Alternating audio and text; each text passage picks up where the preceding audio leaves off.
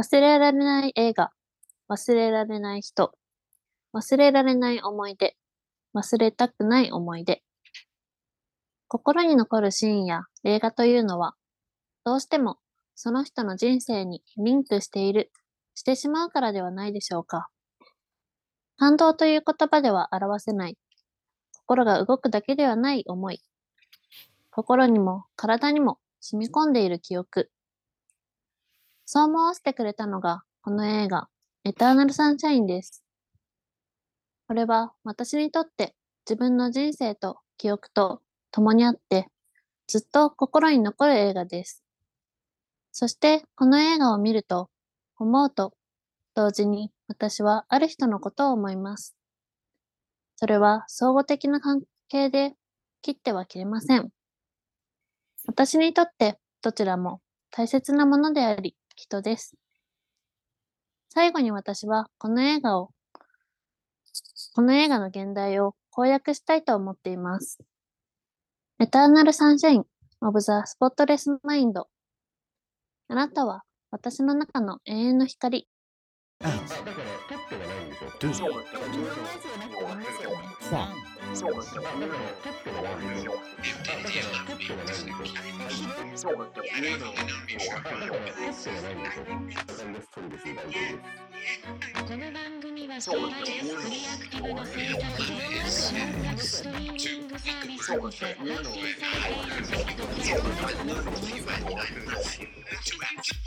Cinéma de canard la podcast. シネマドカナール映画の晩年シーズン1チョリです。教授です。村上です。いやーなんか前々回ぐらいから企画にもなんか私のなんか恋愛だとか人生にちょっと自分語りをしつつ話してしまっていて。うん、僕らもあの、うんうんってめっちゃ聞いちゃいましたしね。ああいう話をね。うん。いやまあそんな感じの流れで今回はエターナルサンシャインを選びました。はい。まあ、前回を聞いてくれる、聞いてくださってる方は、その流れも知ってるかもしれないんですが、うん、まあ、えっと、ジム・キャリーとケイト・ウィンストレットが共演している映画ですね。うんうんうん。はい。はい。じゃあ、いつもな感じで、うん、感想、見た感想を。見た感想。じゃあ、村上さん、これ見てなかったんですよね。僕見てなかったですね。はい。じゃあ、お願いします。ああ、なんて言うんだろう。でも、あんまり、あの、あ、今この段階でこの映画に対してこういう感想を持つのは多分若干違うと思うんですけど、ありそうでなかったって思いましたね。うん。なんかこう、その設定とかですか？そうそうそう。で、こんなぐちゃぐちゃな作品だと思ってなかったです、時系列が。時系列っていうか、あの、これが、あの、夢なのか、その精神世界の出来事なのか、どうなのかっていうのが、ぐちゃぐちゃな作品だと思ってなかったし、で、脚本がチャーリー・カウフマンっていうのを知らなかったので、うん、あの、余計分かりづれえわっていうのが 納得いきました。いや、分かりづらいっていうのは別に、あの、悪い意味じゃなくて、そういう作りの、そういう、あの、すごくこう、なんていうの、作家主義的な映画なんだなっていうのはすごく分かったし、うん、何より、あの、最近の自分のムーブメントとしても、この作品は、ってなってしまいましたね。うわ、すごい、すごいっていうか。あのそれそれはどどういうこと？ムーブ的にその合致したのかそうでなかった合致しました。合致しましたね。そう。よかった。うん。あの、諦め、諦めずに生きろと思う気持ちが、この作品とマッチしてしまいましたね。はい。はい。っていう感じです。はい。ありがとうございます。はい、じゃあ、教授、お願いします。えっと、これ僕、15年ぶりぐらいに見たんですよね。15年ぶりぐらいかな、はい、?10 年ぶりぐらい。なんか、うん、劇場公開時は見てないんですけど、うん、DVD かなんかで見て、その時すごい感動した記憶があって、もう今回見直したんですけど、はい、いや、まあ、全体通していい映画だなって思うんですけど、うん、結構よくわかんない部分もあったというか、うん、その、すごくいい映画なんだけど、もやもやもするっていう感じの映画でした。はあ、どういったところがもやもやしてるんですか？そこがもやもやって感じですか？えっと、その、結局何について言いたかった映画なのかなっていうのはよくわからなかったっていうのが、ざっくり言う結論としてはそれですね。ううんうんん。うん、で、まあ余談ではあるんですけど、結構いこれまでのエピソードで収録してるのは割と僕さ上げてる作品全体的に肯定的というか、好意的だったんですよ。で、番組の構成的に、まあ、それぞれ、チョリさんとか村上くんにこう、はまんない作品っていうのもあった気がするんですけど、うんうんうんよようやくそういう部分がこの作品で出てきてバランス取れてきたかなっていうのが今回の なるほどね。感想です。うんはい。はい。うん。はいじゃあ、はいはい。ど、ど、どの辺からじゃあ話していきますか？うん。チョリさんのね、う思い入れをめっちゃね、今日は語ってほしい感じでもあるし、えーうんうんうんいいんですか？全然、全然ぶちまけていきましょうよ、そそうそうそう。えちょっと彼が聞いていないであろう、ポッドキャストで彼の愛をね、語ってしまうという。こんな公共の電波に乗せてしまって申し訳ないんですが。うんうんうん。えーちょっと、うん、なんだろうな。私はこの作品に見たのをが、高校2年生の時で、うんなんか、この映画って、なんか、あのーレビューとか、あのーネットの記事とかで、あの、失恋した後におすすめみたいなうん感じで、あの、紹介されてるんですけど、まあ、うん。そのノリで私は見たら、ちょっとその時に彼から振られた後で、もう、なんかもう、なんだろう、この映画って結局、別れてもまた、よりを戻すじゃないですか。うんそれってなんかもう映画だからだよねと思って、なんで失恋した後にこの映画見させられたんだと思って。ちょっと切れてたんですけど、うん。その当時は。ですけど、なんかまあ時が経って、その、高2の当時で見てた私より成長して、見た、で、えっ、と、まあさい、見れたのが最近だったんですけど、まあずっと心の中にあったりして、で、それでその都度思い返してみると、やっぱあのシーンは、こういう意味だったんじゃないかなとか、自分の中でどんどん解釈してったり、噛み砕いていくうちに、あその切れていた当時の自分とかを思い出してみても、やっぱ成長したなとか思ったりして、で、うん。そういう思いの積み重ねで、この作品、今すごい私の中で大切な思い出と映画になっていったんですけど、で、それで、で、もう一回見れる機会があって、最近見たんですけど、その最近見た自分の状況としては、その振られた彼とまだ復縁してて、そうですよね。うんそうなんですよね。うん。でそういうなんか自分の境遇とか、その生活とかとすごいリンクしてて、うんうんうん結局この映画を見たから復縁できたと思うし、お復縁をー別にうん 願っていたわけでも、まあもう、うん、復縁できないだろうなっていう諦めの感じもあったし、うんそういう願っていたわけでもないけど、でも、また運とか縁があったから復縁したんですけど、なんかそういうリンクだったり、シンパシーをすごく映画に感じて、だから映画って面白いよなって思う感じなんですけどね、ざっくり言うと。ざっくりは言ってないか。なんですけど、うんうんうんうんその作品のね、内容の価値っていう以前に、僕もそのチョリさんのちょうど復縁タイミングぐらいで、うん。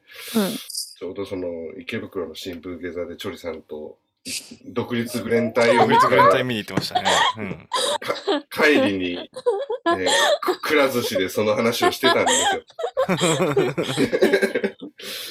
あ、その時復縁をしたんですよっていう話をさいや時点で。あの、その、くら寿司で話して、うんあの、文芸座で、あの、うん。映画を見た後、くら寿司でご飯を食べていて、でその時に、まあ、彼とは連絡をしていたんですけど、卒業以来会っていなくて、うんうん、それで、その、今ちょうど彼が、あの、まあ、いろいろあって会えるタイミングだったんで、うん。それでちょっと、あの、会おうかなっていう、どうしようかなっていう、あうんの、LINE の相談を今日、今日中にするっていう、っ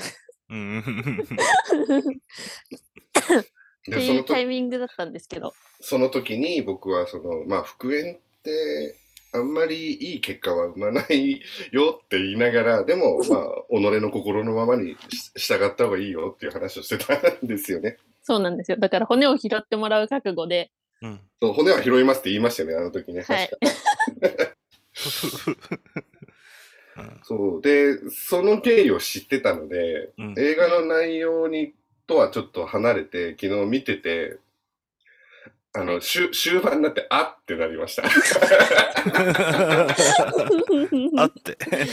ああ、そういうことか、みたいな、こう、エターナルサンシャインで始まり、エターナルサンシャインで終わるみたいな、うんなんかあの、結びみたいな感じがすごいあって、ちょっと、うんあの、ニヤニヤして見ちゃったんですよね、昨日。うんこれは多分そのお聞きなさってる方には共有できないコンテクストになるんですよね。そうですね。だから、うんと、すごく、その、映画と自分の生活とか人生がリンクしてしまう体験っていうのは少なからず聞いてる皆さんとか、教授とか村上さんにもあると思うんですけど、はいはいはい。その体験が私はこの作品だったんです。うんうんうん。あの、私、この一連の絡みを知った上で見たときに、さっき言ったその作品自体にはその疑問点もあったりする中で、うんうん妙な面白みっていうのが生まれるっていうのも、ちょっとここは、うん今日、今回聞きどころの部分かなと思ってますよ、僕は。うんうんうんうんうん。そうですよね。だって教授が、はあのー堀越二郎のことを自分だって言ったり、あの、うんジョン・リュク・ゴダールのことを自分だっていうことと同じですもんね。うそう詰まるところそうそうそう同じって言ったらちょっと失礼かもしれないですけど、チョリさんに。うん。だからその近しいところを映画とかキャラクターに感じてしまう感じるていう現象ですね。なんか人生とこう、並走してる感じっていうのが今回は話せるんじゃないかなっていううん。気がしますよね。うんはい。そといううん。のなんですけど、何から話せばいいんですかね？なんかまあ、その映画と自分の生活がリンクするっていうのはちょっと話せたと思うんですけど。まあその個人的な体験の部分からじゃあちょっと離れて映画のはい。内容の部分かな、うんうん。についてで例えばそそのある種客観的な位置にいる村上君としてはどうだった感じなんですか？そこは。え、その、まあ作品の内容としてというか、内容としてですか？うん。まあそのさっき言った村上君にもうん心情として重なる部分があったっていうのもあったと思うんで、うんうんうん。そういうの聞きたいかなって思うんうですよ。んうんうん。ああ、なるほど、なるほど。なんかでも、恋人だけじゃなくても、僕割と、その、普通に暮らしてても忘れっぽいというか、うん。あの、うん。いろいろなんか小小学校の時の友達、幼馴染とかに、あの、こうだったよねって言われて、え？ってなることがかなりあるんですよ。うん。直近で人の名前とか、直近で起きたこととか、克明に覚えてるんですけど、うん。昔あったこととか全部すっぽっくり忘れちゃうんですよ。うんで、あの、してみれば、あの、なんて言うんだろう、一番最初に好きだった女の子の名前とか覚えてないと思うんですよ、僕。うん。かなり時間かけないと思い出せないんですよ、僕。うん。だからうん、あんまりその記憶っていうことに、あの、自分、頓着がないのかなって思ってたんですけど、うん。あの、ん僕も多分自分の恋人に対して、あの、うど、こうなったらどうしようっていうようなところを書き立てられたのかなって思ったんです。この、なんで刺さったのかっていうのを考えたときに。うんもし、あの、あっちが、え、誰ですかっていうふうに言われたりとか、うんこっちが、あの、あのー僕が、あのー彼女のことを忘れようっていうふうに、えーは、思うっていう気持ちが、今考えるとどれだけ辛いかっていうことが、あの、骨身に染みて分かってくるというか、うんそう。うんあの、だからこそ、あの、チャーリー・カウフマンの脚本がうざくならないぐらいちょっと入り込めたのかなっていうふうに思いました、うん僕 は。はいそれはその忘れるっていううん。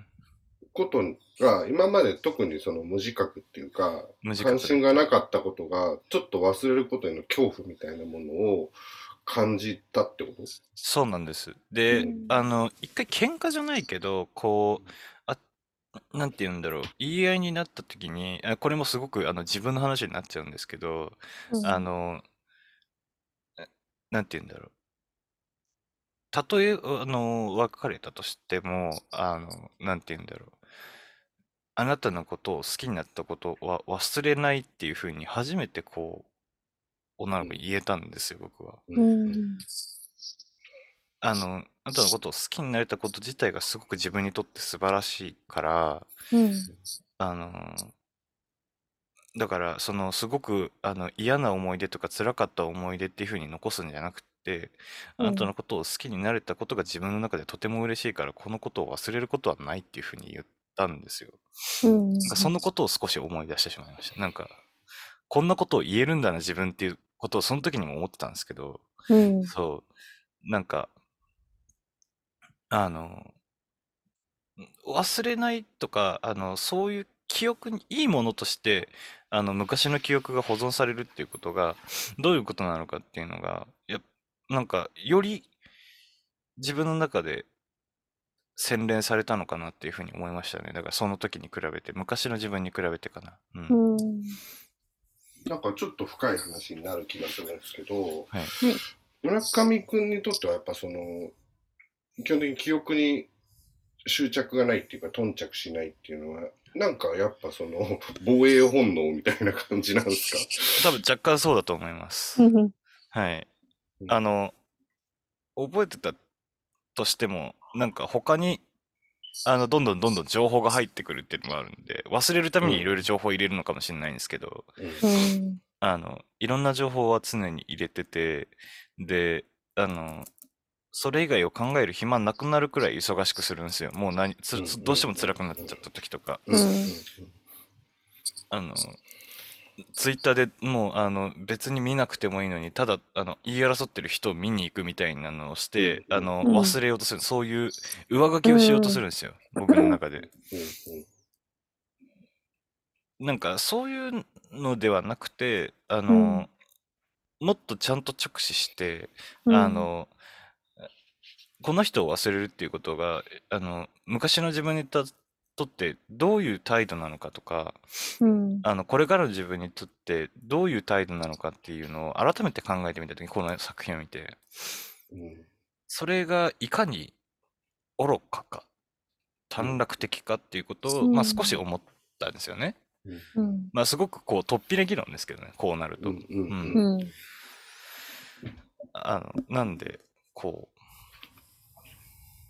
その時にこう、思、なん、なんて言うんだろう。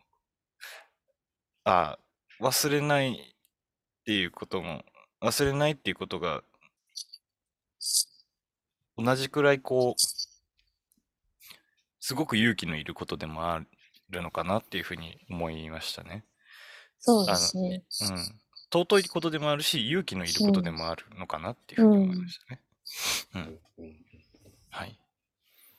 その村上くんの今話聞いてて、はい僕は本当に真逆で、辛いことばかりを記憶しようとするところがあって、うん。ああ、いや、面白いですね。何ですか、それは。あのーまあ、うん例えば分かりやすく言うと失恋とかした時に、うん。当然周りの友人たちって誘えてくれるし、うん。その時にもう忘れなよって言うんですよね。はいはいはい、はい。僕はずっと抗うんですよ。うん？それで友人をなくしていくんですけど、うん。その、結局あ、なかったことにしたくないんですよね、すべてのことを。恋まあ恋愛に限らずでもあるんですけど、うん。自分の身に起きたことを自分が楽になりたいからといって、忘れるという行為を自分で許せないんですよ。なるほど。と言いながらガンガン忘れてるんですけど、うん。でもその時の自分は、うんあの、わ絶対に忘れてやらないっていう気持ちに。動かされていっちゃうわけだ。うん。意識の問題ですね。えー、だから、忘れそうになると必死で思い出そそうとしたりとか、ううん。なんか、その、で、それによって怒りや憎しみが湧いてくるんですけど。その、その怒りや憎しみも含めて、何が起こったのかっていうのを常に残そうとするっていうところがあったので、うんうん。その、で、最近は忘れてもいいかなって思うようになってきました。うん。だから、うん同じものを見て全く逆のうん理解をしている感じがあって、ちょっと面白かったですね。うん今聞いててチョリさんはどうなんですか、そこは？忘れたいか忘れたくないかっっていうことですか、忘れようとするかしないかみたいなところもあると思うんですけど。その、彼のことで言えば、その、別れた時は、もう、思い出しちゃうのが辛くて、うんうんその、やっぱ楽しかった思い出だとか、幸せだった思い出が、その、何かを見た表紙だったり、どっかを歩いた時に、ついよぎるじゃないですか。よぎることってありません？うんうんうん。ありますあります。そういう、あのー思い出がすごく辛くて、うんうん。今はその別れてた当時は、それがもうできないから、うんうんうん。うんもうそれだから忘れたかったんですよね。うんうんでも、うん、まあいろいろ時期があったんですけど、まあ忘れたい時期の方が大大きくて、だから、彼の連絡先とか、インスタとかをブロックしてみたりとか、写真を消してみたりとか、うん。もらった手紙を捨てて、捨てちゃうとか、うん。プレゼントはと封印してたんですけど、うん。だからとりあえずその思い出とかを思い起こさないように、うん。あの、距離を取ってたんですけど、まあ、それが、まあ、エターナルサンシャインでいうところの忘却の手術のことなのかなとか思ったりしてて、だから彼のことを忘れたいっていうよりも、その大切で幸せだった記憶を思い起こしたくない、自分が傷つくから、今の現状が身に染みて悲しくなるからうんっていう思いで忘れたい。っていう思いになってたんですけど、まあちょっとそれも成長、自分がいろいろ経験していくうちに成長して、やっぱそういう経験をしたからこそ今の自分がいるわけであって、うんうん思って、まあじ、その別れたから、別れた時から時間が経ったから、傷が癒えたから、みたいなこともあったりして、それからは別に忘れようとも、努力もしなかったですし、まあそれはそれと思って。うん。残しておいたんですけど、やっぱいろいろ時期とかタイミングによって変わりはしますけど、まあ、基本的には今は全ての思い出を大切にしようっていう感じですね。え、それ、村上くんも、割とそういう時に思い出は大、その、例えば、忘れてしまうとか忘れようとするって言ってたんですけど、はいはいはい。時間が経って、その良い思い出みたいな風になったりする経験ってありますか、えーっと、それがなくてですね。うん。あの、大抵、今思ってることは元カノ全員殺す気持ちしかないんですよ。思い出したら、あの、死んでほしいっていう風になっちゃうんで、うんそれはあの、あっちにとってもこっちにとってもすごく不衛生じゃないですか。うんうん。ううんん。だから、あの、思い出さない方がいいのかな。だからその、それも多分今思ったんですけど、うん。なんでそれを忘れようとするかっていうと、うん。あの、今自分がこの状況を正しくそれを判断する時において、うん。あの、自分がこう思ってこうしたらいい。で、この子はこうだからこういうふうに自分はしてしまってこう別れてしまったんだっていう認識が一人でしたら正しくない可能性があるんですよ。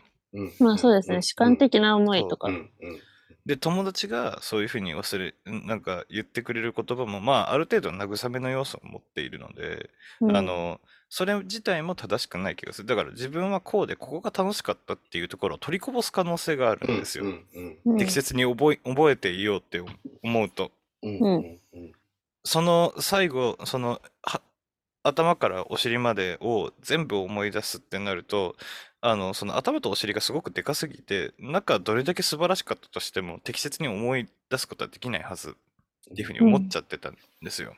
うんうんでも、逆に言ってしまえば、あの、そういう中身についてえの中にいるからこそ今自分が。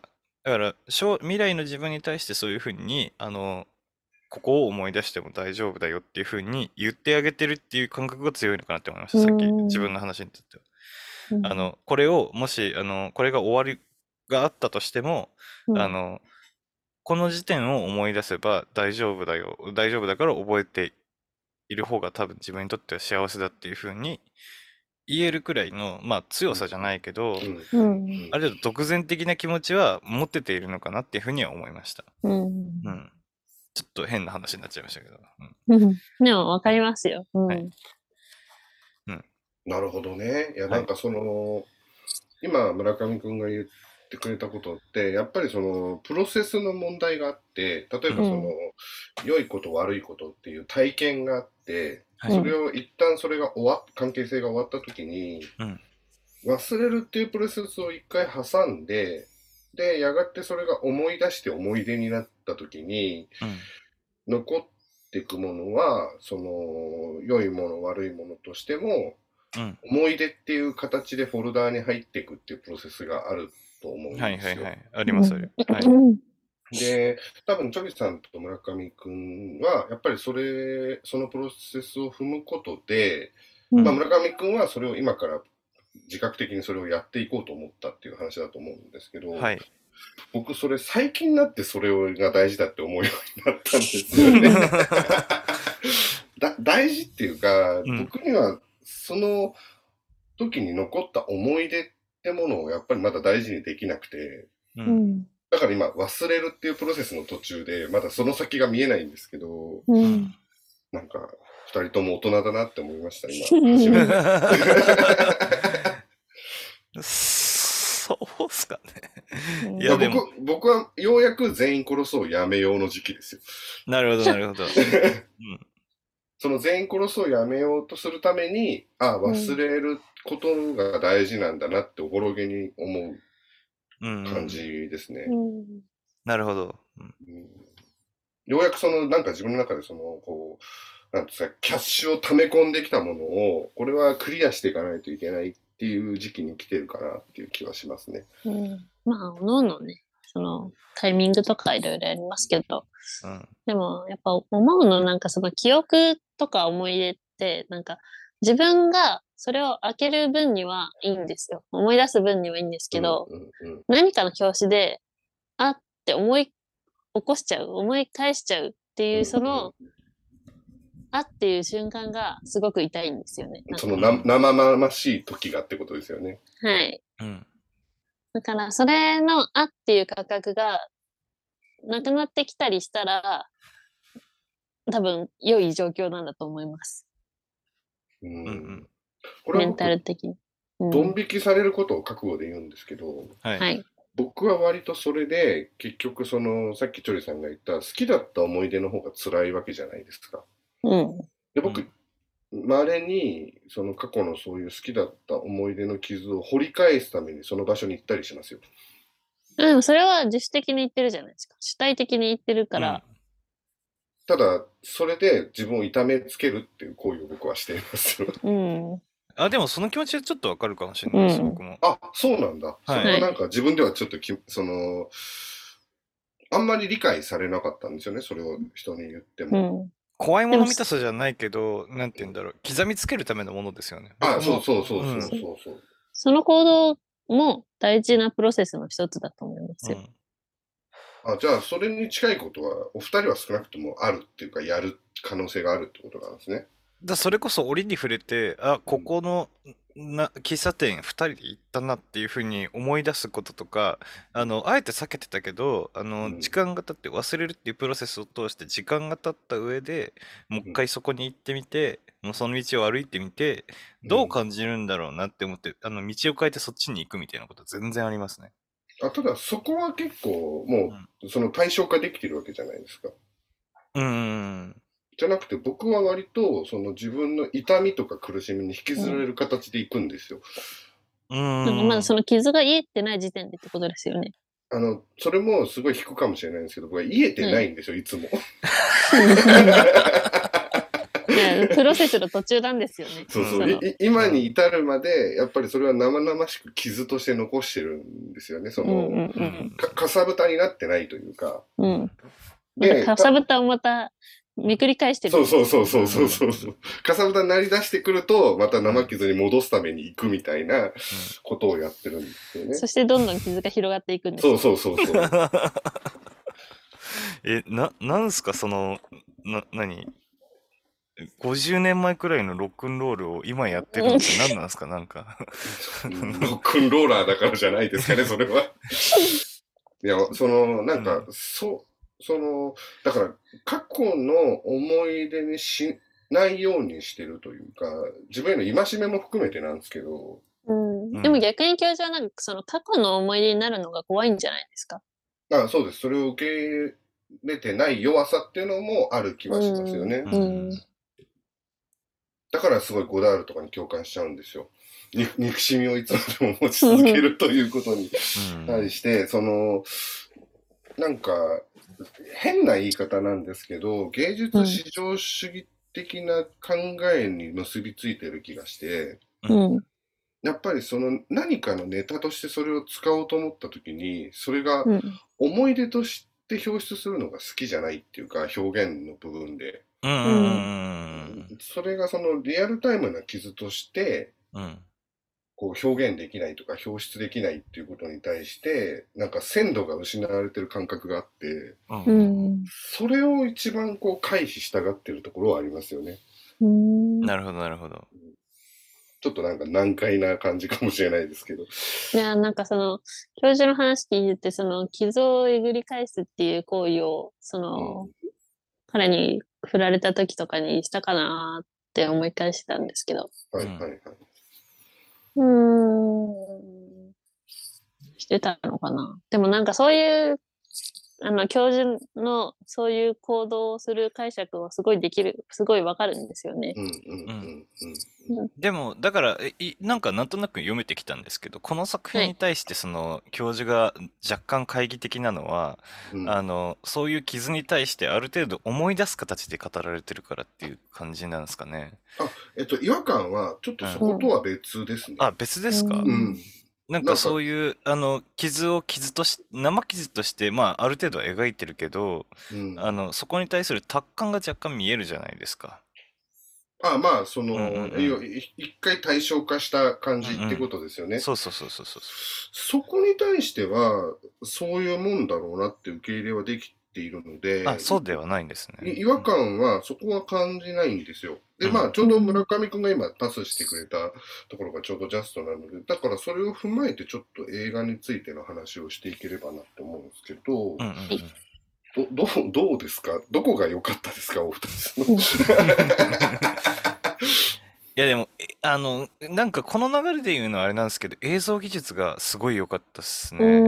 うんうんあの、あの、なんだよ。あれは本屋ですかね、働いてる。うんうんうんはいに行って、あの、忘れてるってなった時に、うん。あの、えってなって、こう、うんうわーってなって、こうやって後ろからダンダンダンって、こう、あの、うん。照明が消えてって家に戻ってくるっていうのが、うんうわー、え、これ、やるんだって思っうて、んすごいなって思いましたね。そうですね。かあと、だからそういうなんか、あの、光と影、あの、忘れるっていうのが光と影端的に表現されてるのが、うん。あの、すごいわかりやすくてよかったかなっていうふうに思ったんですよね。うんうんうん。うん。あとはなんかやっぱ脚本が面白いなって思いますね。うん。うん。その最初の、あの、今、クレメンタインと付き合って、あの、記憶を忘れて、今付き合ってる彼氏が最初に大丈夫って、コンコンってうんうんうん。車すると思うんですけど、そのとこと、なんかそれが分かった時の、繋がった感とか、うんうんうん脚本が面白いなって思いますね。うん。シャーリー・カフマンの。うん。はい。だから、世界観とか、ギミックに関してとか、まあ、あとは、まあ、絵作りであったり、編集とかも、うん。僕は非常に優れてると思うんですよ。単純に映画として。面白いとも思うんですけど、最終的にその脚本や演出の方向性として、これが何を描こうとしてるのかが僕よくわかんなくて、う。うんん。その自分なりの答えはあるんですけど、あえてわかんないっていう表現をしたいんですけど、うん。何を描いてるんですか、これはって思うんですよ。うんでも、やっぱ精神世界とか記憶の断片的なものだから、それをどんどんつなげていくには、この脚本の世界観も必要だったのかなって思ってます。その、まあ、記憶っていう一つのテーマがあると思うんですよね。うんはい。今、そのチョリさんが言ってもらったように。うんただ、その記憶に対してどううん。その、え、何を、その記憶の何を、記憶というテーマをどう描こうというか、何を描こうとしてるのかっていう、その、なんていうんですか、作り手の考えがよくわかんないんですよね。その記憶というものに対しての。うん。うーん。そのあたりをちょっとうん教えてもらいたいというか。私はその、どんどん記憶を最新のものからうん。古いものに遡っていくじゃないですか。あ、そうですね。はい。うんで、その過程を、あの、記憶、やっぱでもその時間軸、逆遡りするっていう時間軸の中でも、やっぱ記憶っていうのはすごく曖昧なもので、うん主観的なもので、だからつ、つながりはすごく汚いかもしれないんですけど、うん。でも、時間軸はどんどん遡っていくうんっていうものだから、そんなに綺麗な、たとえ絶対覚えてるっていう人でも、まあそれは特殊な能力かなんかが持ってるとしてても、うん。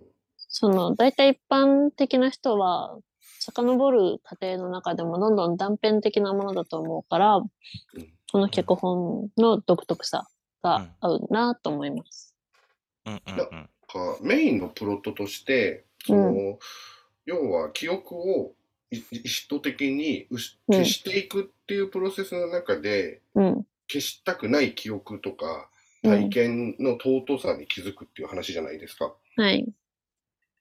そこがちょっと読み解けなかったというか、ううんん。そ、そこの、なんていうか、メインで描こうとしてることはわかるんだけど、うん。その、脚本の構造というか、その、結構いろんな仕掛けがあるじゃないですか、この映画ってうん。。うん。うん。例えば、その、実、その、ジム・キャリーが演じてる、その、ジュエルがう、ん。目覚めるところから始まるじゃないですか。うん。うんだから、あれって、その、また、例えばその、で、最後、ハッピーエンドで終わるけど、この二人がまた別れるかもしれないっていう含みがあるわけですよね、物語として。うん。で、そうなった時にまた記憶を消しに行くっていうループにはまっているっていう構造も持ってるじゃないですか。うんで、この構造とそのテーマが僕の中であんまり合致しないんですよね。うん。ああ、なるほど、なるほど。その話が一直線に、そのさっき言ったメインのプロットとして、うん。忘れていくという、忘れたいっていう気持ちの中で忘れていくことができるという、その、なんていうか、映画でしか描けない、そのファンタジーっていうか、現実ではできないことをやってみたときに、いや、いや、これは忘れてはいけないことなんだっていうところにたどり着く物語と、うんループの物語っていうのが、うんなんか噛み合ってない感じがすごく違和感であるんですよ。なるほど。なんか僕のあのデコとボコが教授とうまくはまった感じで僕なんとなく分かったんですけどこれで納得するかどうか分かんないですけど、うん。僕のこの作品に対するこう穴というかうん。はあのなんかその因果関係が分かんなかったんですよだからうんうんうん一回忘れてうんあのあのその記憶をたどることによってもう一回最初の時点で出会い直すっていうことが一つの目的だと思うんですよこの作品というか。そうそうですよね。そう。だから、その、ループするっていうことは、その記憶を思い出せば思い出すほど、もう一回あの子にも、あの、新鮮な気持ちで会えるよっていうことを言ってるのかなっ。ていうふうにうん自分は、あの、その、今の話を聞いてて思えたのかな、思いましたね。うんはい。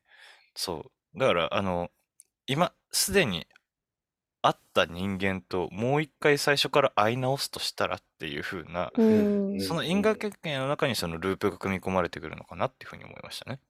うん。あとは、それもじゃあ村上くんの説明を聞いて思うのは、それが倫理観的に腑に落ちないんですよね。なるほど。うんうんうん。その、もし事実として記憶を完全に消してリセットして、また出会う、あるいはその中で大切なことをきに気づいて、うん。記憶がお互い欠けた状態でまたやり直すってことの、やっぱりなんか感じの悪さみたいなものをすごく感じる脚本かなって思うんですよね。うんうん。その、なんかそこが、チャーリー・カーフマンが、その、さっき言った因果関係っていうところで、うんなんか理念がない気がするっていうか、うんうんうんうんいや、それすごいわかります。これを良い話として捉えだからそのループするっていう点で言うと、うん良い話には到底思えないんですよ。うんううんんうんだけど、なんかいい感じで終わるじゃないですか。うん。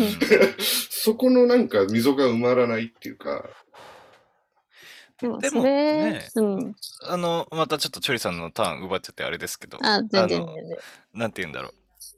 基本的には、あの自分の感触しとしてはですよ、うん。うん。アニホールとそんな変わんねえなっていう感じですね。その、うんうんううんんうん。抱いてる違和感というか、うん。うん。あ違和感、アニホールにもこの作品にもそのラストシーンに対する違和感はあんまりなくって、うん。あの、ある程度終わりだからといってある程度こうハッピーエンド風に見せるけど、これは決してハッピーではないよな。っていうような終終わりじゃないですか、アニホールも。うん。うん。でもアニホールは明確にハッピーエンドではないじゃないですか。明確にハッピーエンドではないです。そう。だから映画としてそこにオチがついてると思うんですよ。テーマに対して。うん。にもかかわらず、エターナルサンシャインに関しては、うん。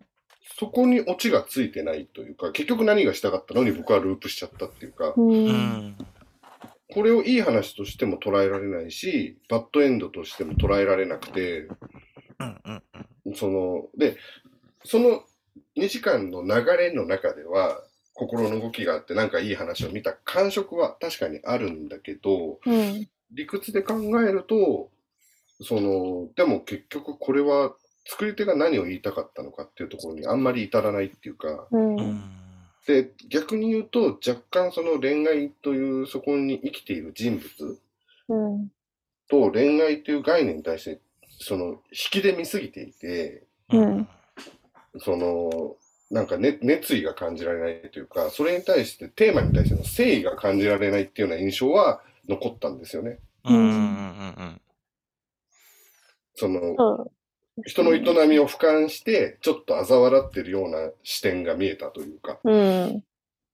確かにその視点はあると思いますね。うん、だから私はこの作品とか、この二人の関係性についていいものだと思わないし、うん、うん、ハッピーエンドとかそういう、まあ、なんかいい悪いって結局やっぱ見た側が決めるものであって、うん、うん、うんそこもまあどうかなって思うんですけど、だって私だってこの作品を見たときに、高2の時は嫌な作品だなって思ったんですけど、うん。ぶち切れてたんですもんね。うん。はい。うん。自分の状況が変わってしまえば、いい作品だなって思ったり、うん、深い作品だなって思うように、見た側の、うん、と気持ちの変化なんてよくあることだと思うんですよね。うん、うん、うん、で、その点で見ても、この作品っていうのは、その、さっき教授がおっしゃってたように、ある意味俯瞰で見てるからこそ、うん。その人間の人間関係の営みの儚さだったり、無情さだったり、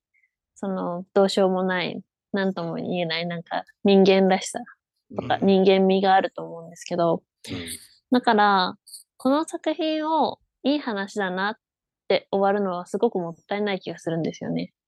うんうんうんだから、うんうん教授が抱いている感情っていうのは、とてもなんかいい、いいっていうか、この作品を、あの、理解する上でとても大切な感情だと思います。だから、そうだな。例えば、その、私がその高2の時に見て、失恋した後に見、見るべき映画っていう文句で、うん、あの、紹介してるような、うん、うん、うんうんうんうんと、レビューだったり、そういうのはちょっと、確かに、そういう部分もありますけど、うん。そこよりももっと深いところに行くべきなんじゃないかなっても思いますね。あそうですね。まあ、チョリさんに指摘してもらったところそうで、確かに、これってそのそういう出演をした時に見見見た方がいい映画っていうようなところに寄り添ってないと思うんですよ、作品が。うん、うん、うんうん。その紹介の仕方に違和感があるのももちろんそうなんですけど、うん、この作品がだ、だからこそ話がちょっとループしちゃって申し訳ないんですけど、うん、うん。何を描こうとしてるのかっていうのが、やっぱり見えないんですよね。どう思います、この何を描いてるかっていうところで言うと。まあ描けてい いないのか、描けていないのか、あ うん、それともそもそも、実はこの脚本のギミックだけがあって、何も描く気がないのかっていうところがよくわからないんですよね、僕は。ううんん。どこまでがその作家の意図なのかってことですよね。意図もそうだし、単純にこの作品で何を伝えたいのかっていうところが、うん。全くつかみ取れないというか、その、うん。もっと悪意のある言い方をすれば、そうやってこうよ見ている人の感情をもてあそんでるだけのように見えるところがあって。うん。でもそれでもいいんじゃないですか、別に。うんいや、だからそれが、例えば、その、多分村上君とかチョリさんにとって、好意的な作品だったからこそ、何を読み取ったのかっていうのがすごく聞きたいところなんですよ。うんうんうんまあ僕の感想というとそういうふうな印象を受けたっていうところがあるので、その逆に真逆というか、これが好意的に映るところがどういうところなのかっていうところですよね。うんうんそこをちょっとこう言語化していきたいなっていう感じです。そうですね。距離的に言えば、この作品のいいところ、好きなところは、やっぱ、記憶を消した上でも、やっぱ巡り合う人とは巡り合ってしまうし、関係が生まれるっていうところだと思うんですよね。うんうんうん。そのさっきその倫理観とかその出会う、またループっていう指摘があったと思うんですけど、うん。やっぱそれでも人との出会いっていうのは変えられないし、記憶を消したとして、その新鮮の上で人ともう一回、会った人とでももう一回会い直してみるっていう過程を経ても、会うべくして会う人は決まっていると思うし、縁があると思うんですけど、そういうループだったり、そういう運命的なものを描いてるんじゃないかなと思って、私は好きですね。だから結局記憶が消えたとしても、また巡り合えば同じ人を好きになるっていうことが素晴らしいってことですよね。うん、まあ、好きになったり、そのうん。嫌いになったり、関係性がまた生まれるっていうところですかね。うんうん。で僕はなぜそういうふうに描いてくれなかったのかって思いがあるんですよね。なんか、うんうんうんそれがうん。好きにな,、なって、その記憶が消えたとしても、うん、結局また出会った時に、うん、その人の本質的な良さは言葉とか意識じゃないところで好きになっているわけだから、うん、うん、やっぱり好きになっちゃうんだよっていう。で、で、それが、いずれ同じ問題に衝突して別れることになるとしても、一緒に今はいようっていう結末にはなってるんですよ。うん、ただ、そこに対して、その、エモーションがないというか、その、そのことを言ってはいるけれども、そのことを伝えようとはしてくれてない感じが、すごくモヤモヤしてるって感じですね。うんうん。うんうんうんうんまあ、そこは受け取り手次第としか言いようがないんじゃないですかね。そのあたりは、じゃあ村上くんにちょっと助けを求めましょどうですか？いやーでもうーんどこが良かった？まあでも気にならないことはないんですよそういうことがう。うんうんうん。でもそれ以上に今さっき言ってたようなあのまた出会い直すじゃないけどうんあの新しい二人として始まっていくことうんあの忘れてしまったとしても新しい二人として始まっていくことそこに再生が含まれることが、まあループっていうふうに捉えないっていうかあの、うんうんうん。新しい再生として捉えるとしたら自分はすごく好意的に思う。うんうんうんうん。うん。新しくそこにあのまた一つ生まれた。だからそのなんて言うんだろう。二人目みたいな感じ。次の人みたいな感じとしても同じ人が選ばれるっていうのがすごくいいなっていうふうに思った。また多分自分もそうだと思うからうんうん同じようなうん結局同じような人を好きになるだろうしうんうんあのうんだったら同じ人でいいじゃんっていうのはすげえわかるんですよ。うん。いや、だから、そのループ的な、その仕掛けっていらなかったんじゃないかな。ああ、なるほど、なるほど、うんなるほど。うん。一方向に話を持っていってくれた方が、うん。なんか、素直に感動できたっていう気が僕はしてるんですよね。うんうんうんうん。それは、あの、多分、あの、すべてのあれを覆すんですけど、多分それはチャーリー・カウフマンが全部悪い。そう、そう、そう、そう僕も思っています。はい。あの、そういうめんどくさいことをやりたがるんです、チャーリー・カウフマンっていう脚本家は。うん。で、そのめんどくささの一環で、うんあの、ちょっと、まあ、脇役というか、キルスティン・ダンストと、マーク・ラファロと、うんイライジャ・ウッドがいますよね、3人。うん。で、なんかあの、人んちでなんかどんちゃん騒ぎしてたじゃないですか。うんうんうんああれもよくわからなくて。そうですね。うん。あれは何をしてたんですか、あの人たちは。何がしたかったんですかね。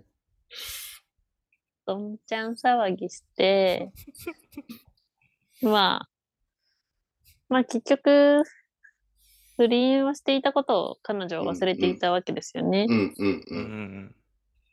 でも、まあ、そのどんちゃん騒ぎに何の意図がちょっとあるのかわからないですけど、うん。その、でも周りの人たちはその記憶を消したこととか、その不倫をしていたこととかも薄々気づいていたり気づいていたり、うん。う、うんん。していて、でもそれでもまた不倫をしてしまううんうんうん。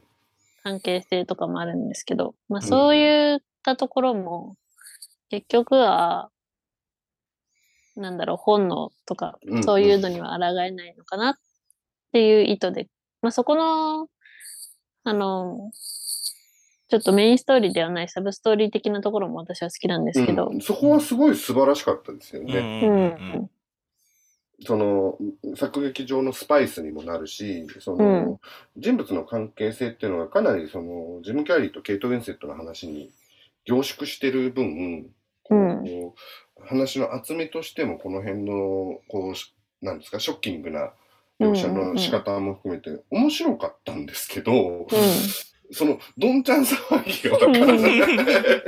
うん。だって最悪じゃないですか、あいつら。はい。はい。そうそんちですね。のものを飲んでそうそう。食べて荒らして。、うん。そのイライジャ・ウッドなんか特にこう、彼のやってることって相当やばいことでしょ？パトリックっていう彼は。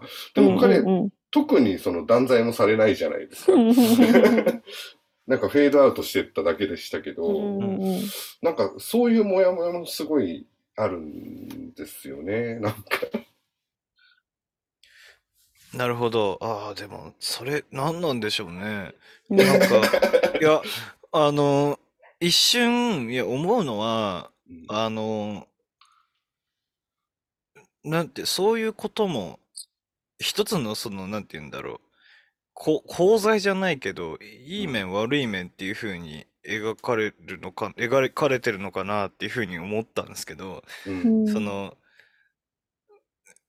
でも、ななんて言うんだろう、それこそだから忘れること？うんうんに対して、そういう、なんて言うんだろう。罪を償うことすらできないっていうことをすごい、あの、すごく好意的に思うとそうなのかなっていうふうに言いかけるけど、でも実際そうではない気がするんですよ。うん。なんかでも、何かしら多分、僕もあの見落としてる部分が多分あるとは思うんですけど、うん若干そのあたりにモヤモヤは残らなくはないですね。う。うんんうんだ。から、どんちゃん騒ぎをしてなくても、まあ、うん成立するわけじゃないですか。はい。うんうんうんまあ、最悪、キルスティン・ダンスが途中からやってきて、うん。イライジャ・ウッドが、まあ、彼女がなんか、めんどくさいこと言ってるから、ちょっと帰るわっつって、二人きりになった時に、うん。なんかいい感じになってメイクラブしてる時に見失ったでもいいわけじゃないですか。う。うんんあ、あそこまでやる必要がわからないっていうか、なんか、ベッドでジムキャリーを両脇に挟んで寝っ転がったりしてたけど、あれが何が楽しいのかが全然わからないんですよね。あれまあ暇だったんじゃないですかね。暇だったんですかね。あれじゃないですか。あの、なんだっけ。ビリーバー、ビリーバーズ。ビリーバーズ。んいや、それはまた強引な引用だな。あ、でも後ですよね、あれ。じゃあ全然後ですよ。いや、だから、ああビリーバーズの方が後でしょ？多分後ですか、あ、ビリーバーズ、えっと、ビリーバーズあの、ベルトルッチの話、ベルトルッチの方で。す。うん。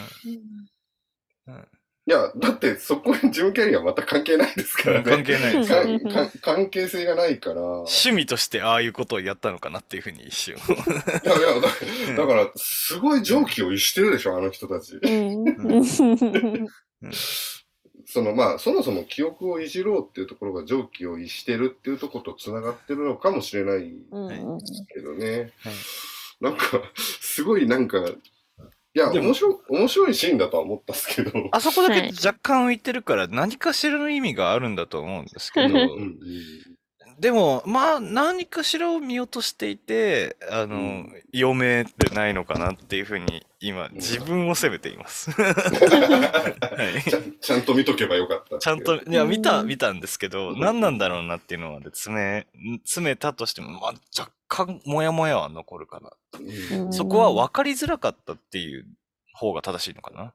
うん。もう分かりづらかった。うんあの、うんチャーリー・カフマン、うんもううんめんどくさいね、本当に。こうんの人の脚本。ここういうことを、こういうことをやりたがるみたいなのはわかる。うん。本当めんどくさいんですよ、この人。ううんん。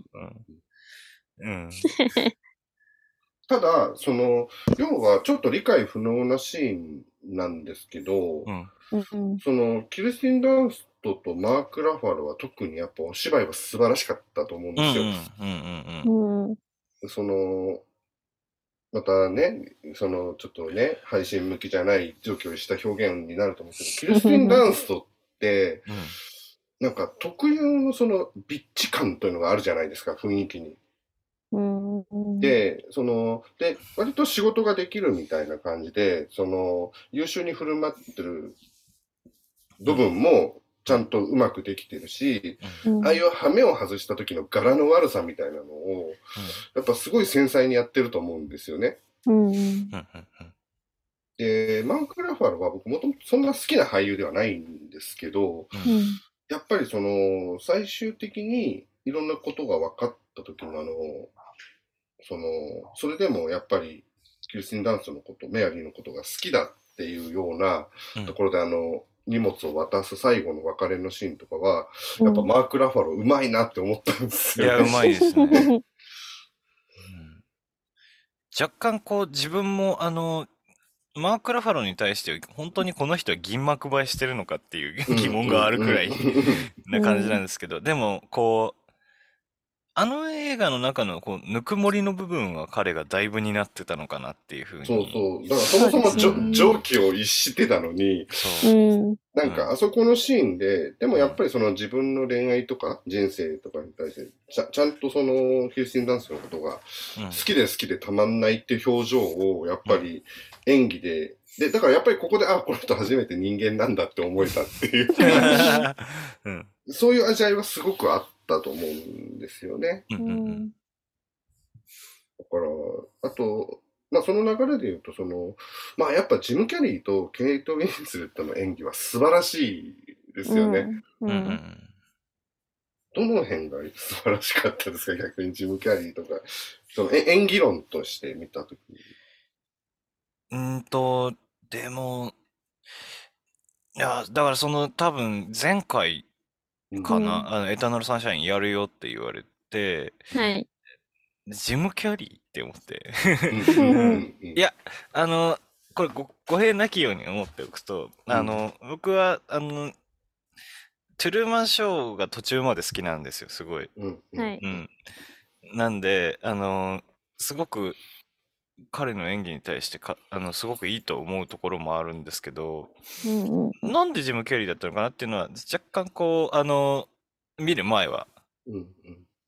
思ってたんですよ。で、でジム・キャリーはジム・キャリーをしていないみたいな話をこうしてたじゃないですか。でも、なんて言うんだろう。ある程度こう、あの、今のハリウッド式の、すごく型ない、ハハリウッド式にない型のある演技をしている人だと思うんですよ、うん。なんか。う。うん。ん。うん。うん。なんかそれがうまい感じで自分はぐさっときた感じはありましたね。そう。うん。うん。うん。形式のあるうん。演技。だそれこそ、なんて言うんだろう。あの、日本映画っぽい演技っていうか、うん。うん。うん。じゃないけど、ちょっとそれを言うと語弊があるし、あの、日本映画っぽい演技の型っていうのは多分、三船とかそこら辺の演技だと思うんです。型、方の演う技。ん。勝新太郎とかうんうんうんうん三船敏郎勝新太郎とかの型のある演技っていうのを、あの、彼は、あの、他のその作品とかで研究してたし、だからそれがある程度、あの、初めてそういう一側面を見れたなっていううんうな思いがありましたね。すごく形式上、形式ばったものだけど、そこにこう入れ込んでいくっていうのが、まあ、うまかったかなっていうふうに思いますね。うんううんん。チョイさんはそのジム・キャリーの演技に対してどうですか？私は、まあなんか二人の関係性と見てて、なんかその最初の海辺で会うシーンとかも、うん。なんかまあ最初に会うはずだけど、まあそんなはずはなかったみたいなセリフがあったと思うんですけど、まあなんかそういう点も含めて、なんかすごくその二人の関係性に、なんか映画以外の、映画で見えてる以外の部分の、なんか想像ができたり、その関係性が見えてるっていうところがすごく好きなんですけど、それをうん。演技で感じさせるお二人の演技力が好きです。ううんんいやなんかジム・キャリーかっこよくなかったですか、いや、かっこよかったです。かっこいいですよ。うん、いやなんかあのー、2枚目が演技してたじゃないですかしてた。うんあの表情とかも含めて、うん。うん。でジム・キャリーこんあのまああの基本的にかっこいいとは思ってるんですよいつもううんん。だけど例えばウディまあその系統としては例えばコメディアンだしう。うんん。ウディ・アレンと同じ系譜にいるような人じゃないですか。わかりやすく言ったら、大泉洋そうあそあそうか、うんそういうことか。だといや、なんか。めちゃくちゃかっこよかったじゃないですか。うん、かっこよかった。なんなら、ななんならその、大泉洋よりもかっこいいというか、いやいやいや、だからその、そういう系譜ですよね。うんうんう。ん。系譜の頂点ですから。で、僕はその、ジム・キャリーってすごく原田泰造に似てると思ってて、顔だけね。そう、いや、でも演技の質も、うん。例えば原田泰造がシリアスな演技をしてる時と、うん。同じようなイメージがあって、うんその、でも原田泰造かっこいいとは思わないんですよ、やっぱり。うんいい演技をするとは思うけど、で、トゥルーマンショーしかり、うん。その僕はジム・キャリーの作品では、マウン・ザ・ムーンっていうのが好きなんですけど、うんうん。演技が上手いっていうことはすごい分かってるんですけど、うん。うん。なんかめちゃくちゃかっこよくて、うん、そうだった、そうだった。で、なんなら僕今日緑のセーターで収録してるんですけど、うん。はい。その、あの、ジム・キャリーが来てたんですけどね、はいはいはい。うん。もう、なんか、すすごいイケメンだなっていう感じがすごい強くて、うん。その、なんかちょっとその顔がやっぱジム・キャリーに見えないっていうか、うんなんかひげ生やしたり伸ばし伸ばしたりとかってありましたからね。うんでもなんか横顔とかすごいなんかイイケメンだったんですよね、見てて。うんうんうんその演技演技で顔が変わるっていうところにちょっと驚いたんですよ、演技の面で。ああ、なるほど。あと、これも、これもちょっと質問なんですけど、あの、記憶の回想の中で、うんう。ん。一回なんか、首かなんかにチョコレート塗りたくって、あの、死んだふりする、変顔してるシーンあったじゃないですか。あれアドリブじゃないですか。ケチャップとかじゃないですか？ケチャップ、ケチャップ。あケチャップか。あれは何なんですか、うん あれもわかんなかったんですようんね。面白かったけど。うん。まああれはあの二人のすれ違いそうと、か。そう。だって無視して言っちゃうわけじゃないですか、だ然って。そうそう、無視していっちゃうし、うんすすげえ面白い、あの、相変わらずジム・キャリーの面白い顔っていうのをやってるんだけど、うん。あのシーンも何だったんだろうってちょっとすごい引っかかったんでうん。ですよね。で、もう一つそのケイト・ウィンスレットの演技の方もちょっと語っときたいんですけど、うんはい僕はあのケイト・ウィンスレットのうん、その、まあ、すごい可愛らしい役だし、それこそアニー・ホールのアニーとか、ダイアン・キートンが演じたそのアニーとかにちょっと近いエキセントリックだけど、その、いろいろ抱えてる女性っていうような役を演じてたと思うんですけど、ううんん。そのキャラクターに対する演技っていうのは、まあ、やっぱりそれ、普通にやっぱすごい上手いなって思ったんですよ。僕、一番衝撃を受けたのが、うんあの、なんか、家族かなんかで、なんか、う海辺にいるときに、はい。こけるとこあるじゃないですか。覚えてないですか？こけてましたっけ？なんか、あの、こけるシーンがあるんですよ。う。うんん。あの、尻餅をつくというか。ああ、うん。はい。でああの時の顔が、こけた人の顔なんですよ。で、演技ではないんじゃないかと。いや、うんそ、それを演技でやってるんだったらす、いや、なんか、例えば演技でやった時に、うん。こける演技ってやっぱあるじゃないですか。こけた時の表情みたいな、う演技みたいなうんそう、演技の顔があるじゃないですか。じゃなくて、本当にこけた人の顔をしてるんですよね。なるほど。うん。これはちょっと汚い話になるんですけど、うんその、なぜそそこの演技にすごく僕が衝撃を受けたかっていうと、うん。ケイト・ウィンスレットがですね、ロマン・ポランスキーの映画の大人の喧嘩って映画出てるんですよ、ね。出てますね。はい。うん。えっと、村上君はご覧になりました？多分見たと思います。あその、ゴールデングローブ賞取ったやつですよねあ、そうそうそう。うんちょ、チョリさんは見てないですよね、多分。見てないですね。UNEXT にあるのでぜひ見てください。あの、うんまあ、はい非常にブブラブラックコメディなんですけど、うん。あのーまあ、汚い話なんですけど、ケイト・ウィンスレットが2回ゲロを吐くシーンがあるんですよ。うん。うん。で、やっぱり、その、うん。吐く吐くタイミングとか、うんその、吐いてる時の、うん。その、な、なんて言うんですかね、その、吐き顔じゃないんですそう、吐き顔とかがリアルに吐いてる人なんですよね。そうそうそうそうそう。パーってこう、あの、ガガッガッあの、こう、なんていうんだ、草迷いみたいな感じうんよくええ 映画であるような、なんか吐いてるっていう流れじゃなくて、うんあの、吐く人って急に前触れもなく吐いたりするじゃないですか。う。うん。ああ。そういう、うんその、例えばなんか、なんだろう、そういうオフ会みたいなので、うんうん。わ若い子がちょっと調子に乗って飲んじゃって、急急に気持ち悪くなってる人とか、うん吐きそうなのを抑えてるけど吐きたくないみたいな感情を、すごいリアルにやるんですよ、ケイト・ウィンスレットは。うんうん。いや、僕、その映画でやっぱその、ケイト・ウィンスレットがこう、嘔吐してるシーンが大好きすぎるぐらい好きなんですよね。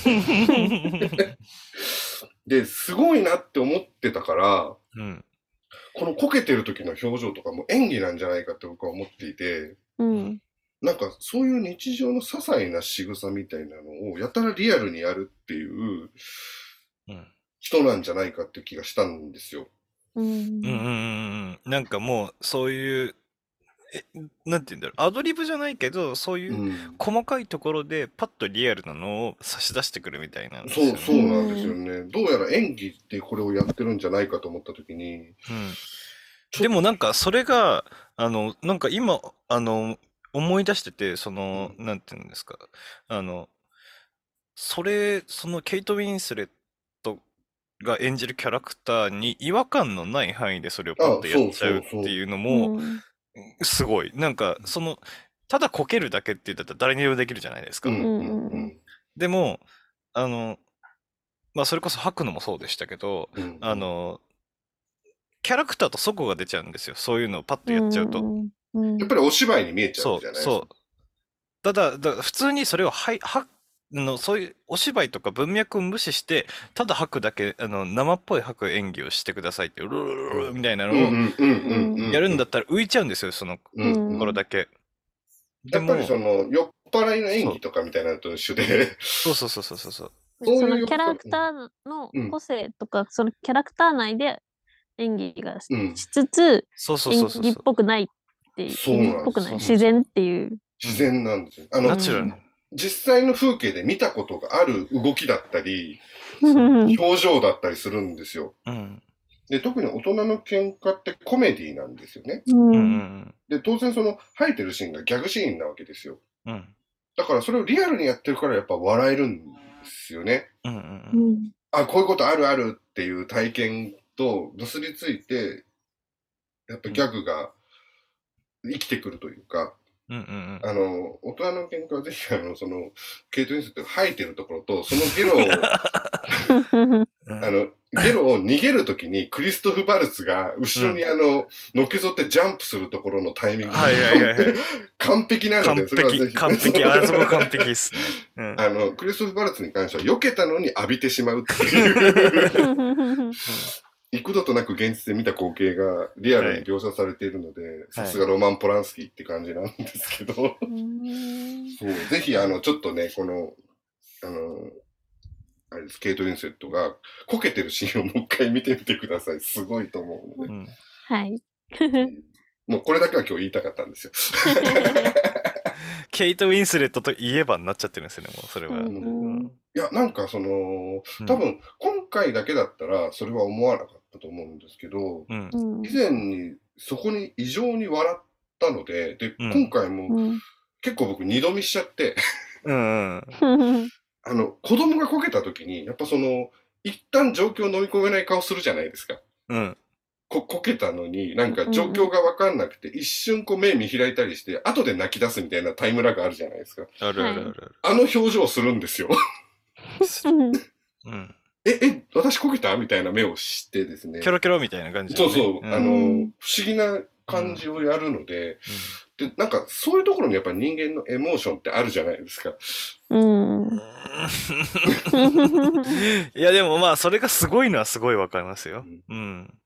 まあ、あと、大人の喧嘩、ジョディ・フォスターが最高ですね、本当に。じですね。なんか大人の喧嘩の話になってます。い はい。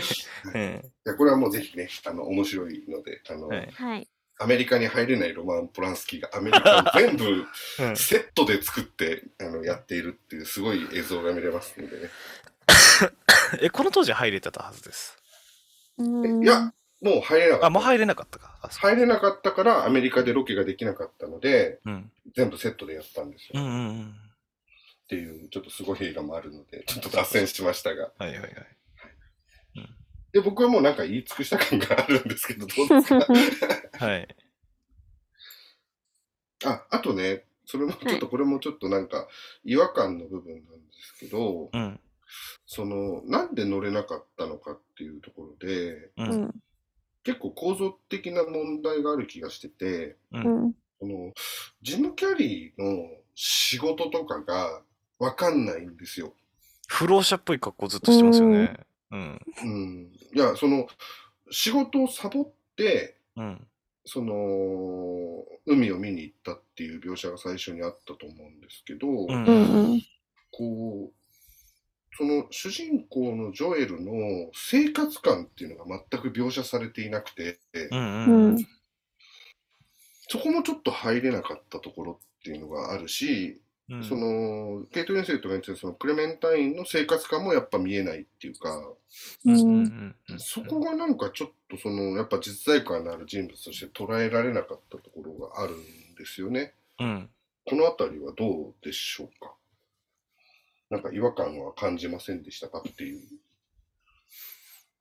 でも、それも、なんか自分の中での答えはチャーリー・カウフマンだからっていう趣旨 いや、あの、あの、アダプテーションっていう作品で徹底的にそういうの、あの、家を、家、なんかその、多分、その一つの原因って、あの、なんて言うんだろう、その、ジョエルの家が大して映ってないってところにあると思うんですよ。家に帰って、ふーって一息つくっていうところが大して映ってないってところにあると思うんですよ。暗かったですよね。暗かったそう。だ、んんだと思うんですけど、そのアダプテーションっていう作品でこの人、その、えっと、何をやったかっていうと家じゃないですか。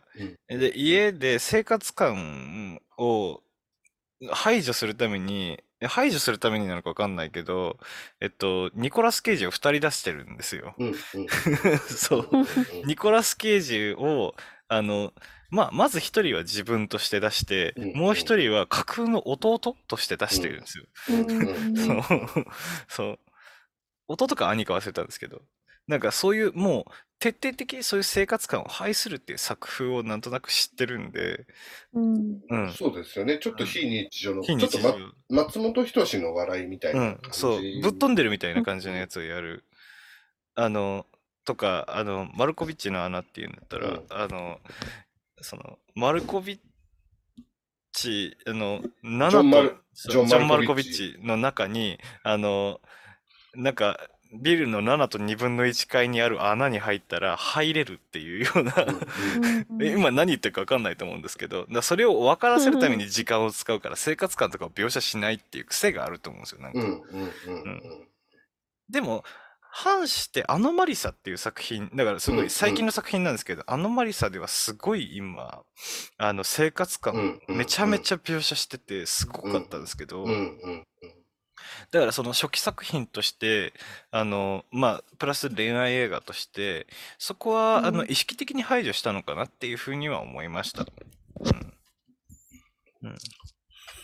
そそこの排除したことが僕はうん。プラスに働いてるようにあまり見えなくて、うん。アダプテーションっていう映画は、まあ、まさにそういうシュールな作品なので、うんうんそのギリ成立してるし小説家であるっていうところか脚本家か。脚本家です。脚本家で脚本書けないっていう題材があるからうん。なんか映画として成立してた気がするんですけど、うん。この作品って物語のエモーションとしては非常に感情移入を誘発するストーリーラインなはずなのでうんやっぱりう本上人物の造形って結構ディティールって大事な気がするんですよね。うんうんうんうんうん。そこを排除してるのがなんかこう僕はちょっとうまくないなっていう気がするっていうか、描写が足りないように感じたんですけどチョリさんとかその辺どう思います？うん。私は別にその、個人のなんだろうな、プライベートとか、その、仕事とか、そんなになんか気に、ん描かれてないからっていうことで気にはならなかったですね。その、うん。個人が描かれてないっていうよりも感じなかったし、うん。その、記憶、テーマは記憶だし、うんそこの外部的な他のことはあんまり関係ないのかなって、必要ないのかなって思って、そこを描かないっていう選択肢は別に私は賛同できるし、うんうんいい描き方だったなって思ってますね。うんうんうんなんかその恋愛っていう生活に直結しているというか人生に直結しているものがあって、う。っていうんところは僕はちょっと気になるんですよね。なんか、その脳内の話に全部持ち込まれてしまうことで、なんか、うんその概念の話をしてるだけになっている気がするっていう気がちょっとしてるんですけどね。うん。でも、その、ジョエルの友達だったり、そういう関係性とか、まあ、描かれてはいたし、うんうんずっと全く描かれてないってわけでもないから、そんなに気にならなかったですね。って言って外周を回ってるみたいな感じですよ。輪郭をなぞってるみたいなのがすごい強いですよね。そうそうそうそうそう。あの、周りの人とかうん友達とか、その、うん。まあ、あの、医者ですかね。医者の人とうんうんか先生の人とか、っていう輪郭を描く、その、いなんか自分の輪郭をこう回ってってるっていう感じで描かれてる。まあそれが何を意味するのかっていうのはいまいちわからないけど、そう。うん。うん。うんわかわかんないんですよ。うんだからその、やっぱ内面が見えない、内面のドラマが見えないのでう、ん。その、で、設定はあるわけですよ。設定は生きてるし、うん。うんそこでお話としては面白いと僕うん。も思ってるんだけど、実前世の問題として、なんかこう捉えられないというか、まあ、こういう時に作品を比較することがいいことかわかんないですけど、アニー・ホールっていうのはそこにやっぱ人生があったと思うんですね、各キャラクターに。うん。うん。ううん。ん。だけど、それが感じられてたものがこの作品にはなかった気がするっていう気はするんですよね。はうんあ。アニーホール。まあでも、でもアニうんホールと比較するんだったら、アニホールってその季節とかは移り変わっていくって、うん年数とかも月日は経っていくっていう、まうんあ普通に時間軸も綺麗、まっすぐ進んでいくと思うんですけど、でもエターナルサンシャインに関してはやっぱ脚本が入り乱れてるっていうのもあって、うんうんうんやっぱその、その月日を追っていくだけじゃ描けないものもあると思うし、そういうところを、まあ、独特な視点で描いてるから、そこの個性でいいと思うんですけど。うん時間軸をぐちゃぐちゃにするからこそ、それを描かない方が得策っていうふうに考えたんじゃないかってことですよね。うん。うんうん、そうです、そうです。んんまあそれはあると思いますね。なんか、それはひうん逆にこの、あの、配列になってることが、うん、あの、いい、いいいと思うんで、うんあ、の、そこに、あの、どう入れるかってなったら逆にもっと難しくなってくると思うんですよ。これを。生活感というか、うんあの、どういうふうに描写するかっていうのは多分、それが、うんあの、ケチャップだったと思うんですよ。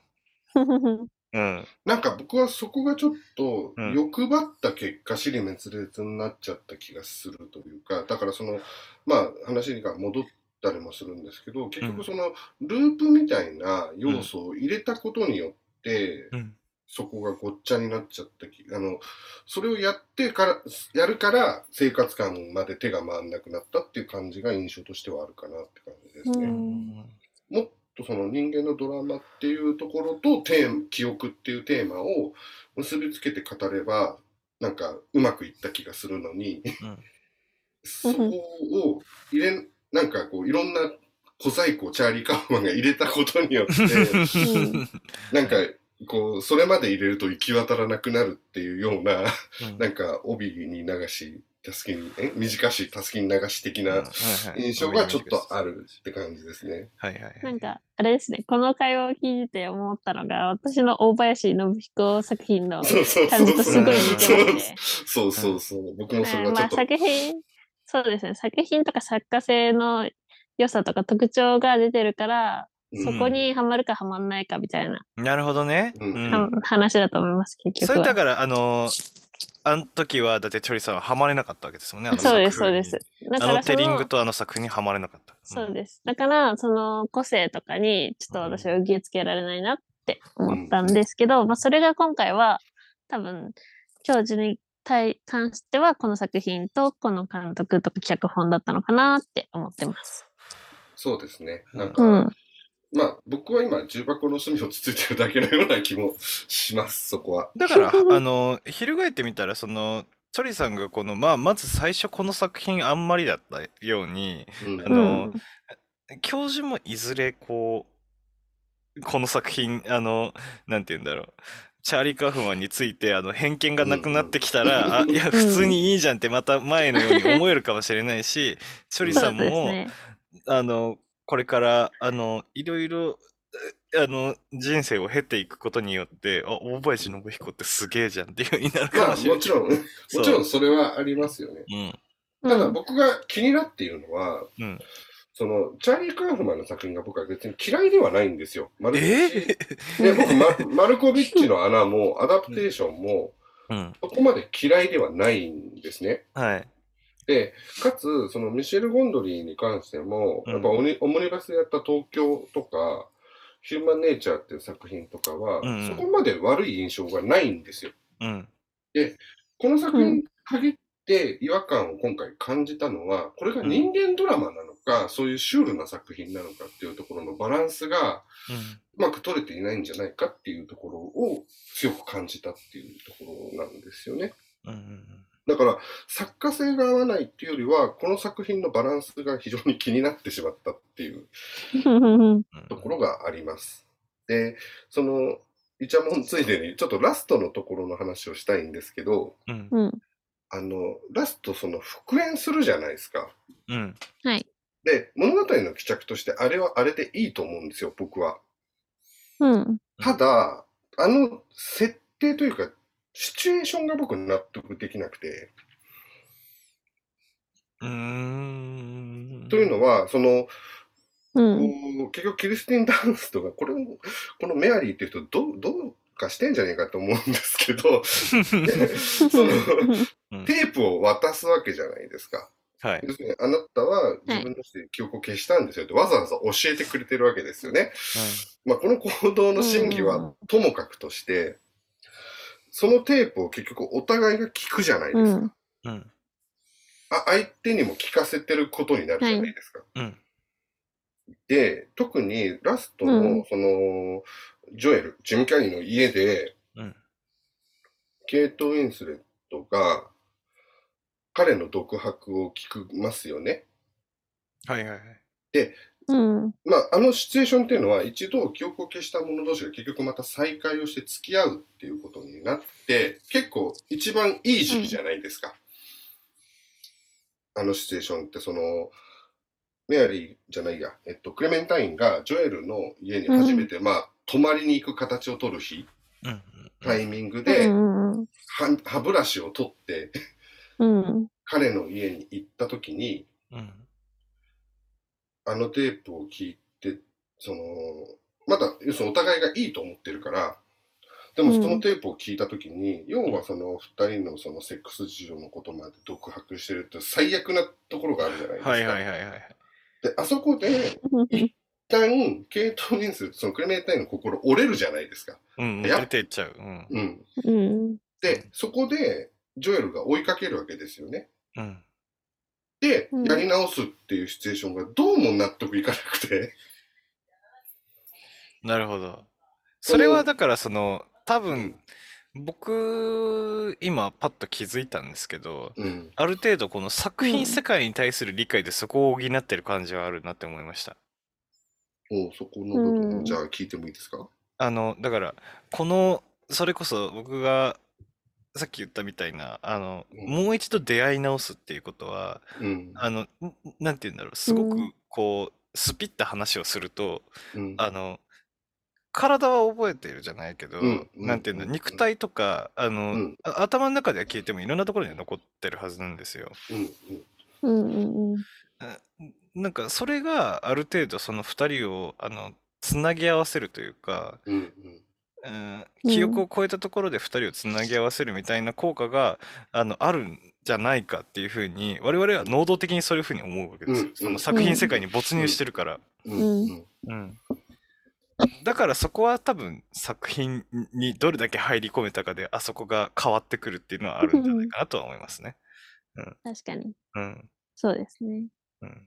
僕は、これは自分の、まあ、体験上とか、その、それこうんそ、再び出てくる、その、ジェンダー論的なものとか、ミソジニックなものが関係してくるのかもしれないですけど、う。うんん。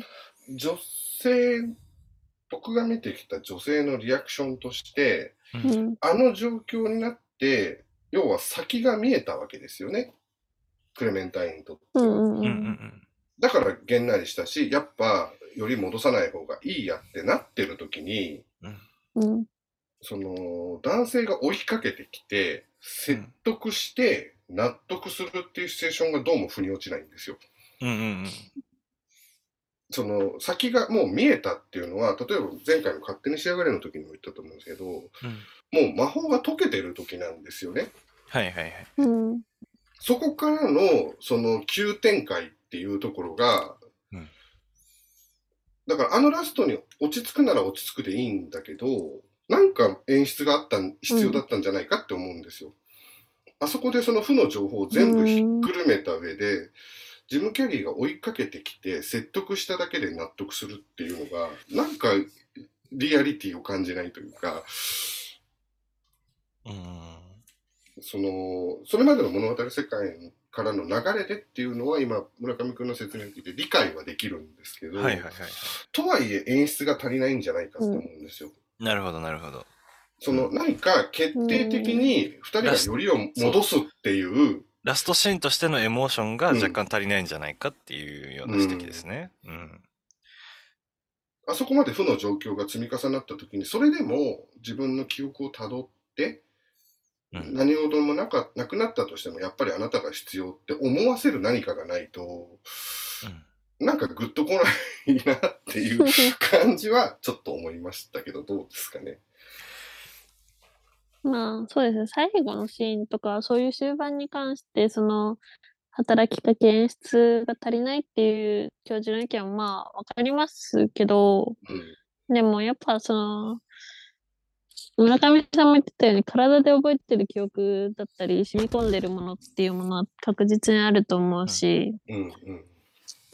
でもやっぱなんかそういう負の感情とか負の要素を聞いてもやっぱそれでもやっぱり好きなものは好きって思うと思うし、そういうまあさっきも村上さんおっしゃってたんですけどそこに物語とかその自分の感情が乗ってるか乗ってないかうん。で、そのしっくりくるか来ないかみたいなところはあると思いますね。ある程度能動的な働きかけを要するところではあるとは思います。今の説明聞いてて僕も若干足りないのかなっていうふうには思うんですけど、でも多分同じように見て同じように思うと思うんですよ。うん。あ、でもこの人に、だからその、うん。それこそこの倫理観のノイズっていうのが多分一個はうん噛んでるじゃないですか、ここに。だからこそ、うん体は覚えておいてほしいとか、もう一人、もう一回この人と出会い直したい、よりを戻したいっていう気持ちが能動的になると思うんですよ、なんか。だからそれを見せてほしかったってことですよね、僕は。その説得じゃなくて、うん。そこが要は今の映画の、この映画にとって一番大事なところじゃないですか。うん。だから僕はそれを見せてくれて、くれたのかだから文脈では確かに察することはできるけど、うん。映画としてはそれを描写すべきだったんじゃないかっていうことです。うん。うん。なんか、やっぱり弱かった気がする、そこが。うん。そのループの関係上でややこしくなってるかもしれないんですけど、私うんはそのクレメンタインとジョエルが一緒にジョエルの記憶、忘却の手術の記憶の中から飛び出すっていううん。冒険だったり作業をしてるから、そこの過程をやっぱ見てるっていうのもまああるんですけど、そこがあったから、その最後には納得できるし、うん。うん、まあ納得できましたね。うん。で今ちょうどチョリさんの話を聞いてて、なんか僕の中で希望が見えたというか、あの、確かに、いや、うんあの、その指摘している部分に対して僕は腑に落ちてない部分は、まだ未だに腑に落ちてはないんですけど、うん。ただ、話を聞いててちょっと感情が変わったというか揺らいだのは、うん。確かにというか、このループをしてくんだとして、うん。はい。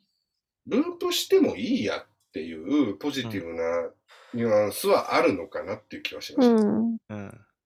その、もしこその最後のやりとりの中で、この後また同じところで嫌になり、うん。別れをするだろうし、そこでまた記憶を消したりするだろうけど、また出会ってきっと好きになるんだよねっていうところを二人が了解したっていう意味では、うん。そ、そこまで含めて二人が悟ったというのであれば、うん。うん。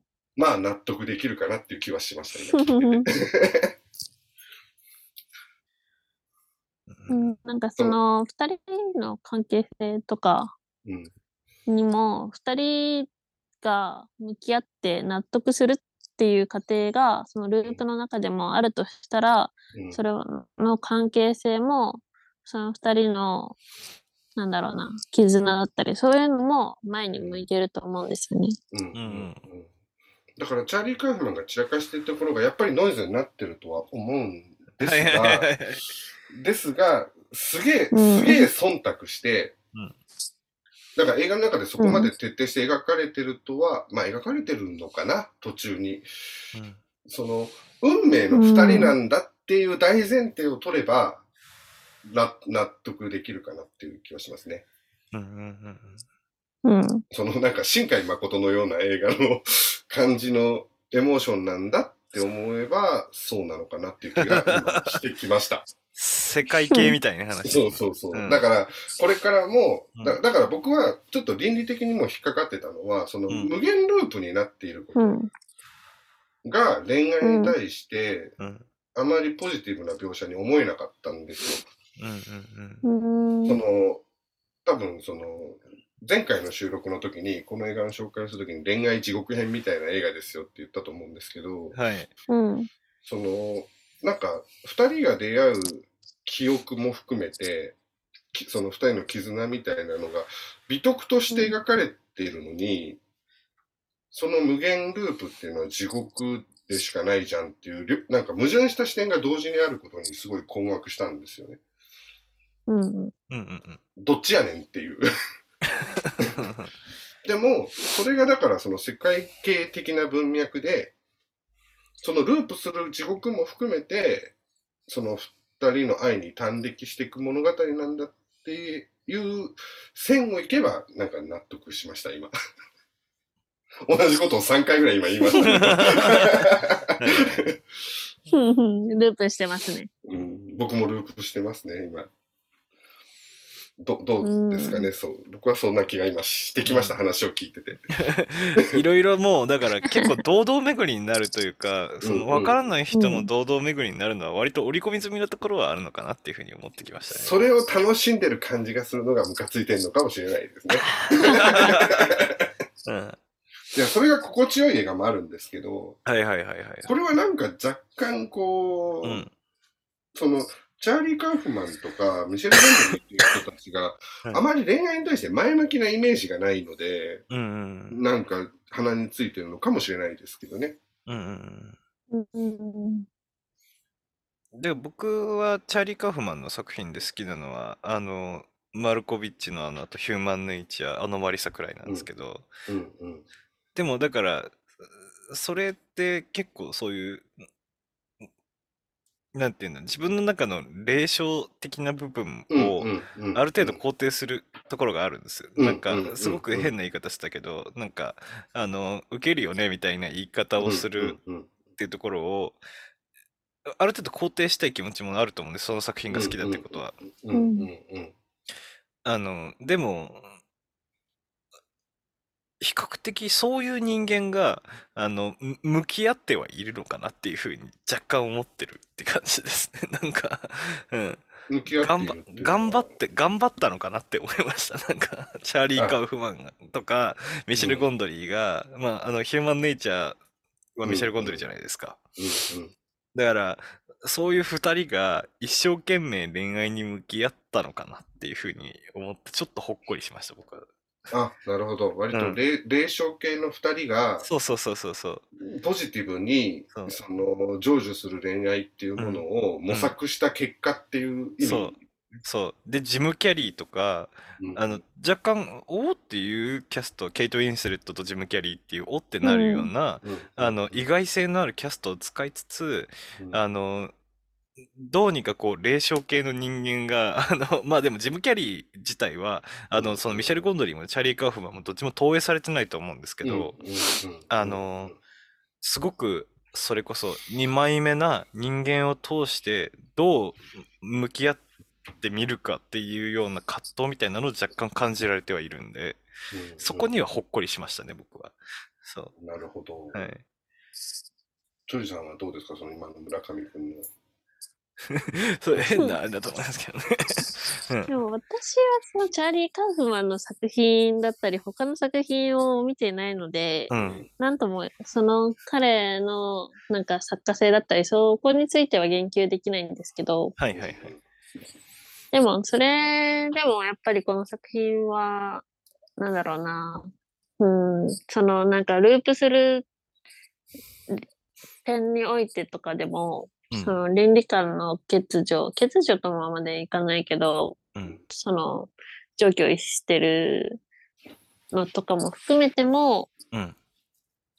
やっぱその、なんだろうな、言葉では言い表せないうん。ようなうん関係性だったり、そういう、その人間との出会いだったり、縁の結びつきだったり、そういうのを、ある種肯定してくれるようなうん作品でもあると感じているので。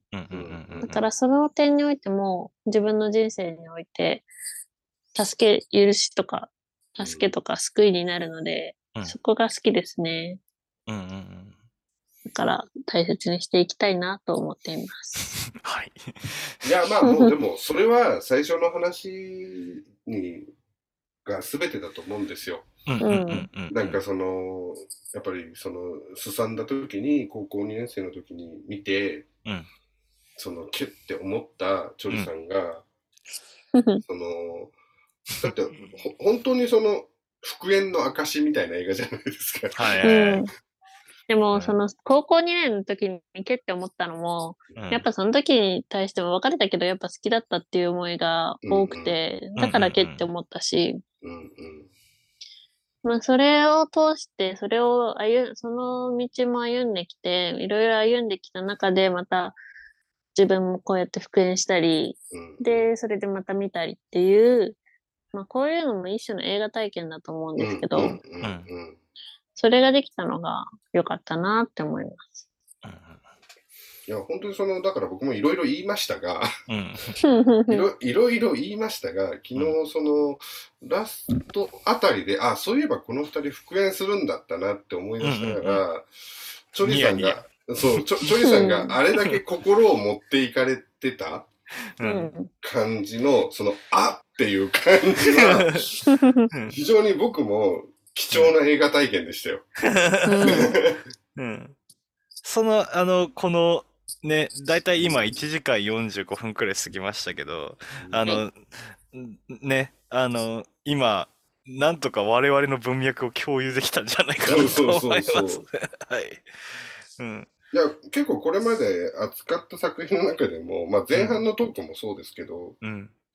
やっぱすごいエモーショナルな回だったと思うんですよね。そうですね。うん恋愛映画をね、扱うと、まあ、あの、風立ちぬからそうなのかなっては思いましたけど、うんうん。うん。なんとなくね。その、うん別に結びつけてるわけじゃないんですけど、その、うい一本目からやっぱり、まあ今回その答える特集、一旦お休みしてこれになってる流れっていうのも、はい。そのリアルタイムな空気感っていうのはあるわけですよ。う。うんん。その、だから、なんか一つの必然で作品が転がっていってる感じっていうのは、なんかある意味でのこの番組の特色の部分でもあると思うんで、うんうんだどんどんエモくなってる気はするんですよね、内容が。そうですね。みんな独白を始めますからね。そうそうそうなんでもなんか僕は少なくとも、僕がそれが一番楽しいので、はい。お二人も楽しんでいただけてると思っています。はい。うん。ということで、若干、まあ、あの、いい感じになってきたんで、まあ、うんわかりですかね。で、僕ちょっとこれあれなんですけど、うん。あのーチャーリー・カウフマン、まあこれ聞いてる方も、チョリさんもなのかわかんないですけど、あはいの、多分見た方が早いっていうところもあると思うんで。なんかね、一作品くらい、あの、これ俺ももう一回見直した、別に扱うわけじゃないけど、なんか若干見直したいなって思う作品もあるんで、うん。なんかうん、あの、まあ次回冒頭で軽く触れるなりでもいいんですけど、なんかあの、見た時に、あの、冒頭で触れるなりでもいいと思うんですけど、うん。うん。うん。ミシェル・ゴンドリーで言ったら、グッバイ・サマーとか最近の作品なんですけど、うん。うん。ううん。ん。あの、これは多分、あの、ミシェル・ゴンドリーの成長が感じられると思います。そう。演出上も、あの、だ脚本もミシェル・ゴンドリーが書いてるんですけど、これは。うん。あの、めっちゃいいっす。へえ。うん。うん。僕は、あのーなんて言うんだろう。んこういう、なんか、お男の子が二人で出てくるような、てかそのなんか、関係性の映画っていうのは、全部大体、あの、うがった目で見ちゃってたんですけど、あのーこういう、これ、すごい自分にとってオリジナルだなって思えた稀有な作品だったんで、グッバイサマーっていう映画が。で僕もそれこそ、だからさっき言ったように霊障系の人間なんですよ。どっちかっていうと。それすごく恥じてもいるんですけど、なんかこれを尊いと思える自分がすごく嬉しかったんですよね。グッバイサマーを見てで。も、やっぱ作風変わった感じ変わりました。全然変わりました。うん。全然変わった。僕も東京っていう短編のオムニバスで、はいやっぱなんかミシェル・ゴンドリーってなんかこういう作家だったっけっていうような感じがあったので、なんか多分変わったんでしょうね、感じが。うんミシェル・ゴンドリーって誰が出てたやつでしたっけ？藤谷綾子が出てたやつでしたあ、そうです、そうです。うんうそうですん。あの、あれですよね。あの人のむ娘さんですよね。スティーブン・セガールの。スティーブン・セガールの。ですねうん。まあ、と 東京を舞台にした、まあ、うん海外の監督のオムニバス映画の一編をうんミシェル・ゴンドリーが撮ってるんです。これも僕結構嫌いじゃないんですよね。加瀬亮とか伊藤あそうですねゆみとかが出てるやつですね。うんそうですね。うん。結構、あのーうんまあ、フランス人の監督なんで、うん。やっぱそのフランス映画っぽい。ニュアンスもあって、いや、だからその、比較的フランス映画っぽさは排除してると思うんですよ。このエエエターナルサンシャインは。うんうんうん。だそのフランス映画っぽさっていうのはどっちかっていうとこの最近の直近の2作くらい「グッバイサマー」と「ムード・インディゴ」っていうのに現れてるのかなっていうふうに思いましたね。そうなあの機会があったらぜひ僕も見直しすぐ見直したいなって思いましたね。うん。今どんなんだっけっていうのを思い出したくなった。うんすごく。う。そう。まあ、その流れで言うと、僕、絶対、チョリさんにマルコビッチなのを絶対見てほしいです。えマルコビッチの穴。はい。マルコビッチの穴。あの実際にジョン・マルコビッチっていう人がいるんですよ。うん。俳優の人で。で、その人を題材にして、なんか、やって、さっきちょっと若干説明したんですけど、うん、作品なんですよ。その人の中に入れるっていう話。そう。マルコビッチの脳内、うん脳内に入れるってそういう。そう。だから、チャーリー・カーフマンという人が、こういう人なんですよっていう意味で、うん。あのぜひお勧めしたいなと思います。僕うんうんうんもマルコビッチの穴、我慢してもう一回見てみます。僕はけ僕は結構好きなんですけど、はい。うはいん。はい。っていう感じで、今回はじゃあ、そんな感じですかね。はい。じゃあそうですね。次回、次回、え一応、うん。年内の収録っていうのは今年、今日で終わり、最後ですね。はい、はい。2020年最後なんですけど、はい。次どうしましょう？村上さんプレゼンツでやりますか？え、いいんですか？え戻ってもだい、じゃ、なんか、僕プレゼンツってなったら結構そのゴダール特集自体がそういう感じなんで、次、教授セレクトありかなって思ったんですけど。僕 何にも決めてないですよ。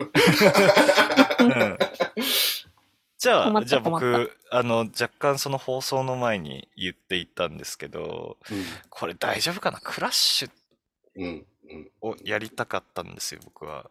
うん。あの、クラッシュっていう作品、デイビッド・グルネンバーグっていう監督が撮ったクラッシュっていう作品をちょっと取り上げたくてですうんね。うん、いや、いいいいと、いいと思います。いいですかねいや、でも、多分、チョリさんが、うんのこ好みとしては見なさそうな感じはあると思うんですよ、正直。クラッシュっていう映画の名前がいっぱいあって出てきません？フィルマークスで。えー、とですね、デビッド・クローネンバーグっていう監督のですね、2つ有名な作品があるんですよね、クラッシュは。そう、あの、なんだ、今調べてますけど、ポール・ハギスっていう人が作ってる、うんうんサンドラ・ブロックとかが出てる方ではないですね。マット・ディーロンとか出てる方ではないですね。えっとですね、今、あの、このね、放送中といううんか、配信のその収録中に、はい。スマホの画面の指示をするのはあまり良くないんですけれども、はいえっと、フィルマークスで検索をするとですね、はい。えー、一つは赤い車に乗って抱き合っている男女の絵のやつか、うん。もしくは、その、まあ、リニューマスター版っていうのがあって、その、ボンテージファッションの女性の腰から下の後ろ姿が映ってるやつです。うん。ああ、こっちですねそう。はいあの、なんか若干、この、高尚な番組になりかけていたので、アングラに戻そうかなという思いがありまして、そう。でも、クラッシュすごい好きな作品なんで、ぜひ見たいな。で、あの、お二人がどういうふうにこの作品捉えるのかなっていうのもちょっと気になるんですようね。ん、うん、んあの、最悪だったら最悪っていうふうに言ってほしいんですけど、うん、うん。本当に。はい。うん。でも、まあ、ある程度、こう、性的なものを扱ってるっていうのは若干難しいかもしれないんですけど、うんうんあのー割とこれは、あの、流行っうんうん、ヒっていうふうにットはしヒットしました。はい。プラス、うん最近公開された、あの、チタンっていうのにものすごく影響を与えた作品でもあるんですよね。うん。そう割とその映画史的な立ち位置としてすごく重要なので、なんか自分の中ではですけど、うん。なんか一個取り上げてみる価値があるかなって思いました。うんうんうんうんはい。まあ、こういうちょっとね、いろいろ異世界を旅していくのがこの番組のはい。方向性でもあるので、一旦こう戻しましょう。飛び越えましょう、一旦。うん。わかりました。はい。じゃあ、次回はデビッド・クロネンバーグ監督のはい。クラッシュ。クラッシュ。はい。えー来年ですね。来来年年でね。ですすね。はい。じゃあ、ジョリさん、今回オープニングで僕はちょっと仕切っちゃったんで、あの、はい指名は、ちょいさんお願いします。締めですか？指名を。でも、まあ、いろいろ話しましたけど、はい私にとってもこの作品は大好きですし、これからも大好きですし、大切にしていきますし、はいこれからも恋人と頑張ります。頑張ろう イエーイ、頑張ろうというわけでありがとうございましたおありりがとうございましたがとうございました。